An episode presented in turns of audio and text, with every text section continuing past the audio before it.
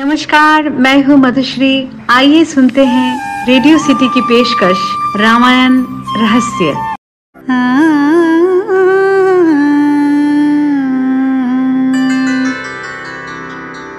आदि राम, तपवनादि गमनम् हत्यामृगं काञ्चनम्।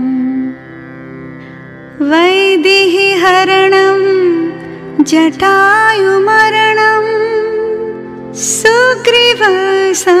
सुग्रीवसम्भाषणम् बालिनिर्दलं समुद्रतरणं लङ्कापुरे दाहनम् पश्चाद् रावण कुम्भकर्णहननम्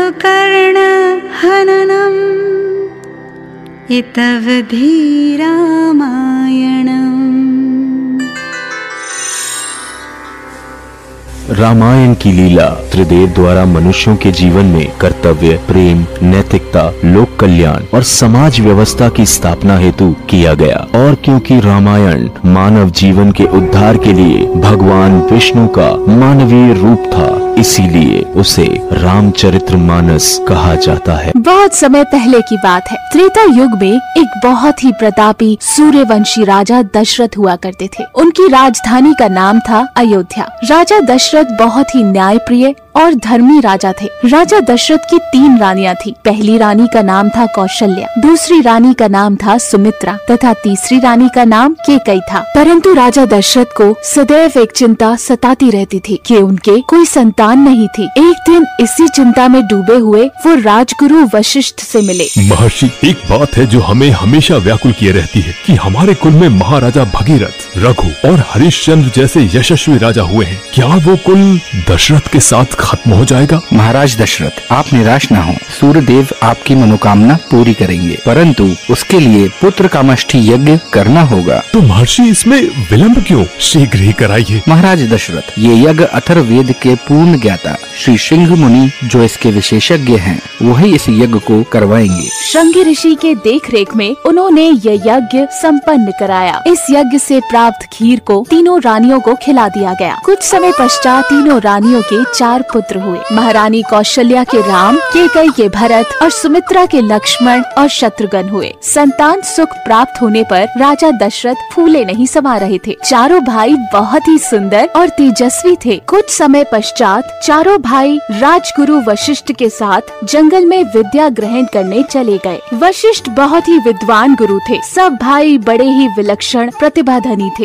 लक्ष्मण जी थोड़े चंचल और चतुर थे और भगवान श्री राम शांत और गंभीर स्वभाव के थे। चारों भाई पढ़ने लिखने में भी बहुत होशियार थे। शीघ्र ही उन्होंने धनुर्विद्या और युद्ध विद्याएँ सीख ली। वहीं दूसरी तरफ़, दूसरे प्रदेश मिथिला में राजा जनक भी निसंतान थे। ऋषियों के कहने पर राजा जनक ने अपने राज्य के खेत में हल चलाना शुरू किया। हल चलाते समय उन्हें किसी धातु के अपने हल से टकराने की आवाज़ सुनाई दी। जब राजा जनक ने देखा तो उन्हें सीत के कलश में एक कन्या ज़मीन में गड़ी मिली। उस कन्या को जैसे ही राजा जनक ने मिट्टी से निकाला, राज्य में बारिश होने लगी। राजा जनक उस कन्या को अपने महल में ले गए। सीत के कलश में पानी के कारण उस कन्या का नाम सीता रखा गया। एक दिन बहुत ही बड़े विद्वान और ज्ञानी महर्षि विश्वामित्र राजा दशरथ जी के पास आए। राजन, तपोवन में असुरों के उत्पात दिन प्रतिदिन बढ़ते जा रहे हैं। हमारे यज्ञ, हमारी आध्यात्मिक साधनाएँ, ज्ञान विज्ञान के प्रयोग पूरे नहीं हो पा रहे हैं। और ये असुर लंका के राजा रावण के गुप्तचर तारका का पुत्र मारीच सुबाहु अपनी मायावी शक्ति से हमारा कोई भी अनुष्ठान पूरा नहीं होने देते हैं। इसके लिए हमें राम की आवश्यकता है। इससे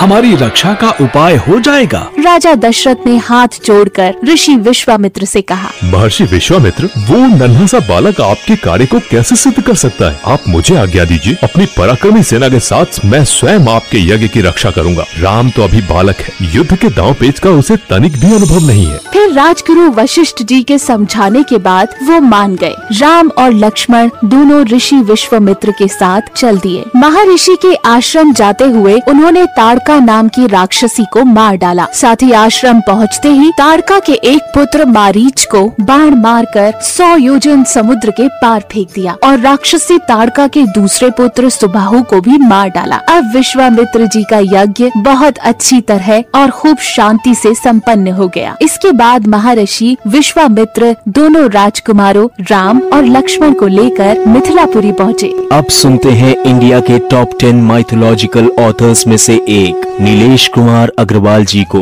नमस्कार मेरा नाम नीलेश कुमार अग्रवाल है। आइए आपको रामायण की कुछ ऐसी बातों से अवगत कराते हैं जो केवल वही लोग जानते हैं जिन्हें रामायण का संपूर्ण ज्ञान है। महर्षि वाल्मीकि द्वारा रचित रामायण के अनुसार रावण विशस्वा और केकसी का पुत्र था। अशुभ समय में जन्म होने के कारण वह एक क्रूर राक्षस बना। जय वैकुंठ में प्रभु हरि का सबसे प्रिय द्वारपाल था। जो ऋषि पुत्रों के शाप के कारण तीसरे जन्म में रावण के रूप में पैदा हुआ। हनुमान जन्म शत्रुत संहिता के बीसवे अध्याय के अनुसार माँ अंजना ने एक साधु के श्राप से मुक्ति के लिए भगवान शिव की तपस्या की। तपस्या से प्रसन्न होकर शिव जी ने उन्हें वरदान दिया कि जब किसी शिव बालक का तुम्हारी कोख से जन्म होगा, तब तुम श्राप से मुक्त हो जाओगी। फिर समय अनुसार सप्तषियों ने शिव जी के वीर को पवन देव की सहायता से माँ अंजनी के कान के माध्यम से गर्भ में स्थापित कर दिया। यज्ञ के समय भगवान शिव की कृपा से एक चील द्वारा माँ अंजनी को प्रसाद पहुँचाया गया और इस प्रकार राम भक्त हनुमान का जन्म हुआ। सीता जन्म। भगवान विष्णु ने वेदवती की कठिन तपस्या से प्रसन्न होकर उन्हें वरदान दिया कि जब वे मानव रूप में अवतार लेंगे, तब वे उनकी पत्नी बनेंगी। वेदवती ने रावण को श्राप दिया था कि मैं तुम्हारे विनाश का कारण बनूँगी। फिर रावण और मंदोदरी की पहली पुत्री का जन्म हुआ। ज्योतिषियों ने रावण को बताया कि यह बालिका उसकी मौत का कारण बनेगी। यह सुनकर रावण ने उसे समुद्र में फेंकवा दिया। तब वह कन्या राजा जनक को हल जोतते समय खेत में मिली और उन्होंने उसका नाम सीता रखा। होई ही सोई जो राम रची राखा।